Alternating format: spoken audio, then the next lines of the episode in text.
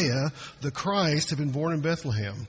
And from their status as outsiders, they praise God for what He does. And what we see is God work in amazing ways. And I want us to look at three challenges before we try to apply this to our lives briefly this morning. The first challenge is this. We're called, they were called, to experience God's gift. Look at verses 8 to 10. And in the same region there were shepherds out in the field, keeping watch over their flock by night. And an angel of the Lord appeared to them, and the glory of the Lord shone around them, and they were filled with great fear. And the angel said to them, Fear not. For behold, I bring you good news of great joy that will be for all the people. As this story opens, we find some shepherds. How many were there? We like to depict them as three and the kings as three. I don't know why that is. It doesn't really matter how many there were, but they were out in fields near Bethlehem. Remember, Bethlehem is not a plain, it is a hilly area with lots of hills and valleys and caves and rocks and all those kind of things in that area. And, and these men were out there watching a nasty flock. That was their job. You remember David was a shepherd, remember? He was what? The youngest of the boys. He got the dirtiest of the jobs. This is the job that nobody wanted, and yet these men were out there watching these filthy animals. And into this moment, the supernatural, the miraculous happens. An angel of the Lord appears. Can you imagine with me what it might have felt like to be in this dark field with no lights, no sounds, and an angel shows up. Wow. To be surprised is an understatement, would you agree? To be afraid is probably a good description. I think most of us would have felt that way. In what was once darkness became light, what was once silence was now sound, and, and they were overcome with fear because why? They didn't really understand what was going on. How many of us are like that? We fear what we don't understand. And here they were. But it was not a moment to fear, but a moment what? To rejoice. And there was an announcement. Good news was there. What's the good news? You're scaring us to death. That's not the good news. The good news was something greater. It was miraculous, supernatural, life altering. These regular, ordinary men are going to experience God's gift, amazing gift of the promised Messiah. You see, even the lowest of the low in society knew who the promised Messiah was and what he would bring. They just didn't fully understand how it would happen. They were called to experience his gift. Second, they were called to embrace God's greatness. So we get a little more detail beginning in verse 11. He says this, For unto you is born this day in the city of David a Savior, who is Christ the Lord. And this will be a sign for you. You will find a baby wrapped in swaddling clothes or cloths and lying in a manger. And suddenly there was a uh, with the angel a multitude of heavenly hosts praising God, saying, Glory to God in the highest, and on earth peace among those whom he is pleased. I think our angel in the cast this morning was questionable. If you didn't know, that was my daughter. Okay. They all did a great job this morning, didn't they? But they are called to embrace this. Now, over in the city of David, Bethlehem, now imagine you're out here in the hills. If you've ever been to the hill country of Texas, you get a visual of what the region looked like. A lot of hills, a lot of rocks, a lot of uh, small trees, uh, not a lot of woods, but they would have this area. And, and, and just over the hill, probably from where they were watching these sheep, the Christ is born. Now, the word Christ is synonymous with a word that's really important in Jewish understanding. It's the word Messiah. They understood when he heard that word, the Christ, they would have heard the word Messiah. So when we talk about Jesus Christ, we could also just as easily say Jesus Messiah, because that's who he is. He is the promised Messiah that has been promised to come for decades, for centuries, for millennia even. And, and with Bethlehem being a small village, there weren't a whole lot of births at the no, local hospital that day. There might have been one in town, or two, or three. Yet the angel gives an indication of how to find him. He'll be lying in a manger, which was probably not wood, guys. It was probably stone, because wood was expensive and, and, and, and rare in that part of the world. So they would have used something that they had, just like we do. But he was there and he was bound tightly, uh, being held closely. And imagine in the middle of the night, an angel shows up and here's the news. The Messiah is there, just a few minutes walking from distance from where you are. The event, the event that God has promised for centuries has happened. How do you respond? What do you do? And heavenly host shows up. Scholars disagree how many angels showed up. How many you have to have to have a crowd? It depends on the context, I guess. But there was enough that they knew it was. And their song was very simple. Did you see their song? We could almost not sing it this morning, but here it is. Glory to God in the highest, and on earth peace among those with whom he is pleased. What a long song was it? You could memorize that pretty quick. But it was packed with meaning. Did you catch the meanings there? There's about three things there. The, the, the, one who's been born is not just another person, but he is the greatest of the great. He's amazing. He's also come to fulfill the prophecy, to bring redemption. These people have heard about Messiah. They've heard about Messiah for centuries upon centuries. Their grandparents have talked about it. Their great grandparents have talked about it. From decades back, centuries back, they've heard this story. He's coming. And here he is. And he's come to bring peace. Now we like to put a period there in our context. We say, "Oh, when we when Jesus is he brought us all peace." Read it a little closer. He brought peace. He brought peace among those with whom he's pleased. He tried to bring, we try to read into the Christmas story some kind of world peace. Because Jesus came, we should have world peace. If you haven't been living uh, uh, not under a rock lately, you know that there's not been what? World peace. Our world is anything but peaceful. And yet peace is available to who? Those of us who know him. In regardless of the context. And then the third thing he calls them to experience or to see is they needed to explore God's glory. Look at verse 15. When the angels went away from them into heaven, the shepherds said to one another, Let's go over to Bethlehem and see this thing that has happened, which the Lord has made known to us. And they went with haste and found Mary and Joseph and the baby lying in a manger. And when they saw it, they made known the saying that they had been told concerning the child. And all who heard it wondered at what the shepherds told them. Remember, they weren't the upstanding guys in society, they were the, the lowly. But Mary treasured up in these up all these things, pondering them in her heart. And the shepherds returned, glorifying and praising God for what they'd seen and heard, as had been told them. So with the arrival, arrival of the angels in the night, an announcement of how they could find the promised Messiah, the shepherds are placed with, the, what's up, Doc? They're faced with a decision. Will we go see ourselves, or will we just go, well, that was kind of cool? What would they do? They decided we have to go and to see. Imagine being in a valley with a whole bunch of sheep. How many sheep did they have? I don't know, 100, 50, 20? It didn't matter. They had sheep. They were in this area. And they hear this story. They hear what's happened. And they, they were told where it is. And they go, we got to go see that. Now, did they really leave all their sheep with nobody to watch them? We don't know. Can I tell you something? It doesn't matter because some of them went to see what had happened. And they go over there and they find this and this, and, and so they've heard it. Is it, yeah, and they find Mary and they find the baby and they find Joseph and they, and they, we're not told, but they don't bow down to worship. Isn't that interesting? They went to see. And you think, why didn't they? Well, I bet they, I bet they bowed down because that was Jesus. Maybe, maybe not. Remember, they lived in a strict Jewish culture that said you don't worship anyone but God. Did they understand who he was? Did they understand the context? Did Mary know who he was? That's a great song this morning.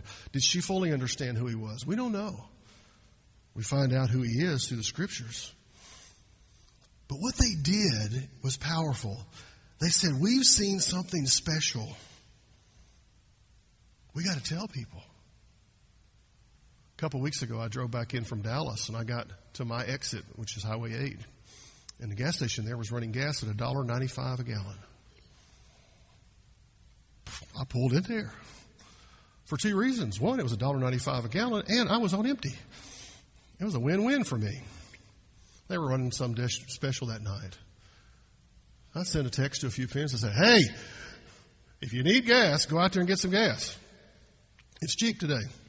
And it was a reputable store, so it wasn't like bad gas kind of thing. But what is that about something special in life? We want to do what? We want to tell people. When we see something amazing, we want to talk about it. We want to share what's happened to us. And that's what these guys did. They said, we've got to go tell somebody. We've got to talk about it. And when they talked about it, people looked at them and go, what are you, you okay? But some heard him and received his truth. And then we see a brief moment about Mary treasuring all these. And we see the shepherds depart. So, what do we do with this story? You know, I was talking with somebody this week. I've been serving churches since I was, um, I started saying knee high to a grasshopper. That's not true. I was never knee high to a grasshopper. Anyway, um, about 21. So, how many times have I spoke and preached on the Christmas story? I kind of have lost count at this time. And it doesn't mean it's not important and it's not valuable to me because it is. But I try to look at it fresh every year like I have never read it before. Because I want to do what's best, what I can do best for the congregation I've been called to, to try to, to speak to on a regular basis. And I came up with three come and sees. So my call to you this Christmas season is come and see. Come and see. Come and see your real blessing. What's your real blessing? You know, tomorrow morning or tonight or tomorrow afternoon or Tuesday of next week when your family finally gets together and you open presents, you're going to look at all this stuff and go, oh, we got this and this and this. And I would challenge you to realize that in six months you will have forgotten 90% of what you got. Why is that? Because it's stuff. Is it a blessing? Yes. Do we get stuff for our, our, our, children, for our parents, for our spouses? Yes. We want to bless them. But I want you to see the real blessing. What the shepherds discovered in this is they had an offer of new life. And because Jesus came for one primary purpose. Why did he come? To be a baby in a manger? That's just part of the story, friends. He came to bring new life to those who would trust him. He came to seek and save who? The lost. Aren't you glad? That he did that. There's a couple things we have to do to get that, though. I want you to grasp this. The first one is this we have to come to the place where we actually acknowledge our need. Have you ever noticed that you don't ever reach out to get something until you what? Most likely need it. I pulled off the freeway that evening. I knew before the weekend was over, I had a need. Right? You can only go so far when the light comes on, Heather. You can only go so far when the light comes on before you get to a place where you what? You don't go anymore. You got to acknowledge the need. That's the same thing for us. My light had come on on the way from Mount Pleasant that night. I had a need. What did I have to do? Get gas. And now, we have to come to the place in our lives where we understand that we have a need for a Savior. We have a need for forgiveness. We have a need for something greater in our lives. We, we, we got to come to the place where we finally say, I'm not going to trust in my heritage. I'm not going to trust my traditions. I'm not going to trust my works. I'm not going to trust my national identity. I'm not going to tr- uh, trust in my church membership, but I'm going to trust in Jesus alone because that's where our real blessing comes from. That's our blessing. And what these shepherds got to see firsthand was the blessing of God fulfilling his prophecy of the Messiah coming who would bring new life for those who would receive him. And that leads me to the second thought related to this blessing. Not only do we have to recognize and acknowledge our need, but we also have to be what? We, will, we have to be willing to receive it. Go back to the gas station with me. Can you imagine? I pulled up. I looked at the pump and I said, hmm, that's interesting and then got back in my car and drove off. That'd be nuts, wouldn't it? Especially with the light already on. it's the same thing with our spiritual lives, friends. We have to come to the place where we not only realize we have a need, but we have to be willing to what? Accept the help that we need, which is Christ. We have to set aside our pride. We have to call out to Christ for forgiveness. And for us to truly experience the blessings that God has for us, we have to turn away from our sin and turn to Jesus, this promised Messiah. For until we actually lay our lives down at the feet of our Messiah, Jesus, we don't receive his blessing. We don't have his new life. We don't have his work in our lives. Oh, we may be nice people. We may be moral people. We may even be what people would consider good people. But until we are saved people, until we have met the Savior, we're in trouble. I'm reminded of a guy named Saul. Y'all, y'all probably remember Saul. Not that Saul, the other Saul. You know, there's two in the Bible. Not King Saul, but the other Saul. You remember him? He was a very religious fellow. For my studies, I'm convinced he was on the track to become maybe the high priest at some point in his life because of the way things were done in his time. He believed the scriptures. He knew the scriptures. He knew a lot of things about it. He says, I'm in the right direction. In fact, I'm so right about my direction, I'm going to make sure other people follow that same direction. Remember where he went? He said, I'm going to go to Damascus, which is in Syria today. And I want to take those folks who think they are following some this false Messiah, and I want to drag them back to Jerusalem for punishment. You remember what happened in his life? As he neared Damascus, a light shined, and he hears a voice. Well, Bible's full of these stories, aren't they? Saul, Saul, why are you persecuting me?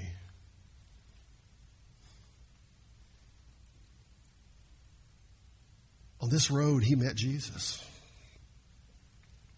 Does that mean his life was going to be easy from that point forward? If you read his letters, you find out what? Anything but easy. He had lots of struggles, lots of hardship. And toward the, but he had found a new life. He had found salvation. And toward the end of his life, he wrote some words to a church at Philippi where he said this For me to live is Christ. The essence of life to him is Christ. And to die is gain. Wow.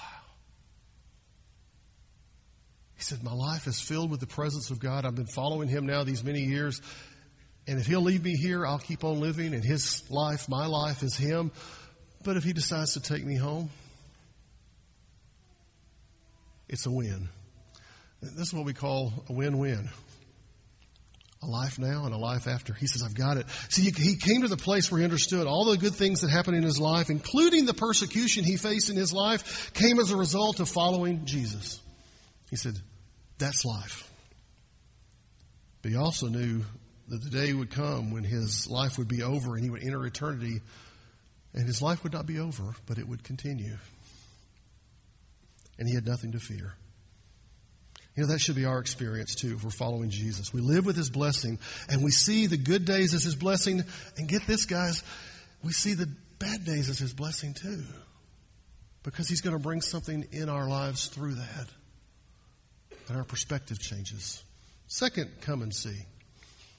I want you to come and see your true worth. What are you worth? Scientists say we're a whole bunch of chemicals and we're worth about a dollar and a half. That's probably before inflation. Maybe we're worth five bucks now. But that's not what I'm talking about. You know, our days we hear a lot about self-worth. You need to have self-image. You need to have a positive self-image, self-esteem. You need to speak highly of yourself. And there's a place for that in our lives that we need to see ourselves as having worth. But followers of Jesus, ultimately, we discover our true worth is not what we can do, not what we have, where we can go, but in the one who redeemed us. My worth is found in Jesus. My worth is not in who I say I am. My worth is not in who you say I am, but who Jesus says I am. Who does Jesus say I am? He says, You're a follower of me, graciously redeemed by the blood of the Lamb. Wow. Can I tell you something? I really struggle with seeing that sometimes in my life. I tend to see myself as worthless, useless, nobody. But when I begin to see how Jesus looks at me, my life has changed. Redeemed by the blood of the Lamb. There's a great song. We won't sing it for two reasons. One time, and the other is I don't sing real well, real well. will will. I just feel like I will well when I sing. Anyway, in Matthew's gospel, we did a little episode about. You remember uh, James and John, those two disciples? And their mama comes to Jesus. You remember that little incident? It's kind of interesting little story. And they, they, they're, they're two of the twelve. And mama comes to Jesus and says, Hey, Jesus, will you do a special deal for my boys? That's probably an East Texas paraphrase. But anyway, you get the idea.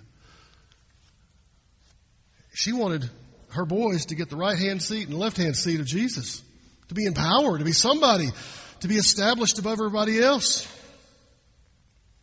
In response to that, Jesus called them to himself and said in verse 25 of Matthew 20, You know that the rulers of the Gentiles lord it over them, and their great ones exercise authority over them.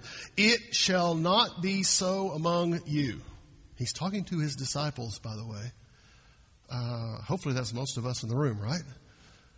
But whoever would be great among you must be your, the Greek word is diakonos, servant. And whoever will be first among you must be your doulos, which is translated slave. That's a motion charged word in our culture that we have struggle understanding, but he's not talking about chattel slavery in the South. He's talking about a submitted life. And he's telling them and us by extension, while the world looks for meaning and purpose in life by gaining the upper hand to get ahead, to win, the path to finding one's true worth is by becoming a servant submitted to the commands of the master. Our true worth in Jesus is found when we submit to him. Not just in some areas of our life, but where? In everything. How do you do that? It's kind of a foreign concept to most of us because we like to think of ourselves as the master of our own destiny. I'm going to decide what I'm going to do. Here's my thought on this issue. Here's what I believe we need to do. Here's what I, I got to tell you, I'm not sure that those phrases are really even important to a follower of Jesus. Because there's a whole lot of I in those statements. I want this. I think this. I want to do this. Can I tell you something? It doesn't really matter what I want. Why? Because I'm supposed to be a diakonos, and I'm supposed to be a doulos of the master. A loving, compassionate, caring master named Jesus. Whatever you want is what I want.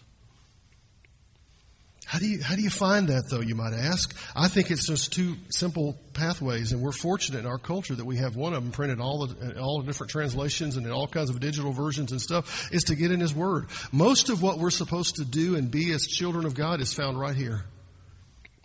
Why do you think it's important to spend time in God's Word on a regular basis? Because it's a ritual trying to learn, earn our salvation. No, it has nothing to do with that. It has to do with getting to hear the voice of God. Let Him speak to us on a regular basis. Let the Holy Spirit who dwells within us affirm the words in our lives. We say, ah, that's, oh, you, oh, I'm not supposed to be doing that. Oh, I'm supposed to be doing this. And to understand who He is. And the other is having a conversation on a regular basis with the Father. You know, for years, I grew up in a very, for years, I, I grew up in a very conservative, some would even call fundamental church. And I love that church, and it has a lot of meaning in my life. But there was a lot of rule and ritual that went with it. That you need to spend so many minutes in prayer, so many minutes in Bible study. You got It's like it was like a, a checklist. And I've come to a place where I'm, I'm really convinced that that prayer is much less about a moment that we set aside every day, though I think it's important we do that. And it's more about an ongoing conversation with God. where we maybe just breathe a prayer for a moment. God, show me what I need to do here. God, lead me in this moment. God, I praise you for the blessing of this. We make it so formal that we miss the joy of it. How can I serve in this moment? How can I be your slave in this moment? How can I honor you in these steps? Because it's there we discover our true worth in the kingdom's greater picture. And then one more come and see. Come and see your amazing eternity. That almost rhymes. There's a principle I want you to see from this story, and it's centered on what we gain as we follow the promised Messiah. And it's this we find an eternity worth having, but we also find this a life in the here and now worth living. You know, so often in evangelical Christian circles, and we are, we are them, by the way, we love to focus on the moment of conversion, the moment of salvation, and getting saved. That's the way we phrase it. And that needs to happen. Don't misunderstand. Because without a beginning point, there is no pathway forward. But we need to also grasp this idea that we are eternal beings. I'm not going to pretend to understand this concept fully, although I've wrestled with it. When we were conceived, hear me say the word conceived in our mother's womb, in that moment, something supernatural, supernatural happened. And a soul was created that lives forever. Forever. See, in Christian thought, there is no place for the idea that at the end of life we just gone, it's over. That's not Christian thought. That's not biblical belief. In biblical understanding, you and I have are now eternal beings. We're going to live forever. We may not live in this plane forever and in this body forever, but we, the essence of who we are, goes on. And the question is, will you experience it as separated from God or will you experience it as, as an intimate walk with God for eternity? See, just like the shepherds had to choose, will we go and see or will we not go and see? We're faced with a similar choice. Will we go and see who Jesus really is or will we live our lives as we are somehow in charge of it all? And everyone has to bend to my will. Over in John's gospel account, he tells of a moment when Jesus was at Jerusalem. You may remember this story. And Jews, the Jews were begging him, say, Are you really the Messiah? Are you really the Christ? and Jesus says, Well, yeah, I am, in his mind. He knew who he was. But he didn't answer them that way. He gave the plainest answer he could at the moment. He told them this He said, My sheep, sheep, my sheep hear my voice. If, if, you're following the story, Jesus called us those filthy, disgusting animals out in the pasture. You like that? My sheep hear my voice. And I know them. And they do what? They follow me. I gave them eternal life. And he's talking about eternal life with God. And they will never perish, and no one will snatch them out of my hand. It seems the clearest evidence one is actually following Jesus is this we hear his voice, and we do what he asks us to do. It's not based on our possessions. It's not based on our relationships. It's not based on our marital successes or not successes. It's not based on how many children we have or grandchildren we have or don't have, any of those things. It's not based on any of that stuff that we like to say, well, I gotta have this or I'm not. I gotta do this or I'm not. I gotta be this or I'm not. No! It's based on a life that says, I trust you as my Savior and I'm gonna listen to your voice. It's based on how we relate to Jesus, the promised Messiah, born that night in Bethlehem. And once we hear his voice and choose to follow him, we gain a blessed assurance of eternal life instead of eternal death. And many of us struggle with the idea of death. I got to tell you, I'm not looking forward to it because I think it'll hurt. I don't think it's going to be pleasant. It could also happen very fast and not even know. I understand that. But there's one thing I don't struggle with is the place I'll be the moment after the last breath here. What will it look like? I got no idea. And it really doesn't matter. Because one will be there in that moment named Jesus. A baby who's born in Bethlehem who died on a cross for me, who rose from the dead the third day to make new life possible for any who would trust him.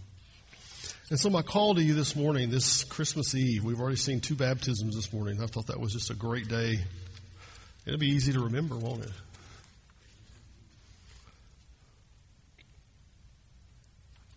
It'll be easy to remember that salvation moment, that trusting Christ moment, that stand moment.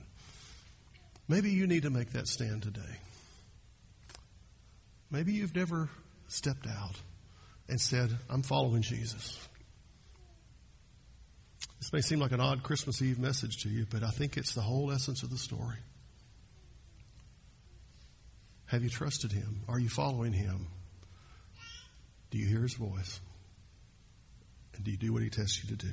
Father God, we thank you so much for this opportunity to come together this morning to worship, to be in your presence, to sing songs, to pray, to look at your word, to Father, think about these really social, almost outcasts who got to hear the news.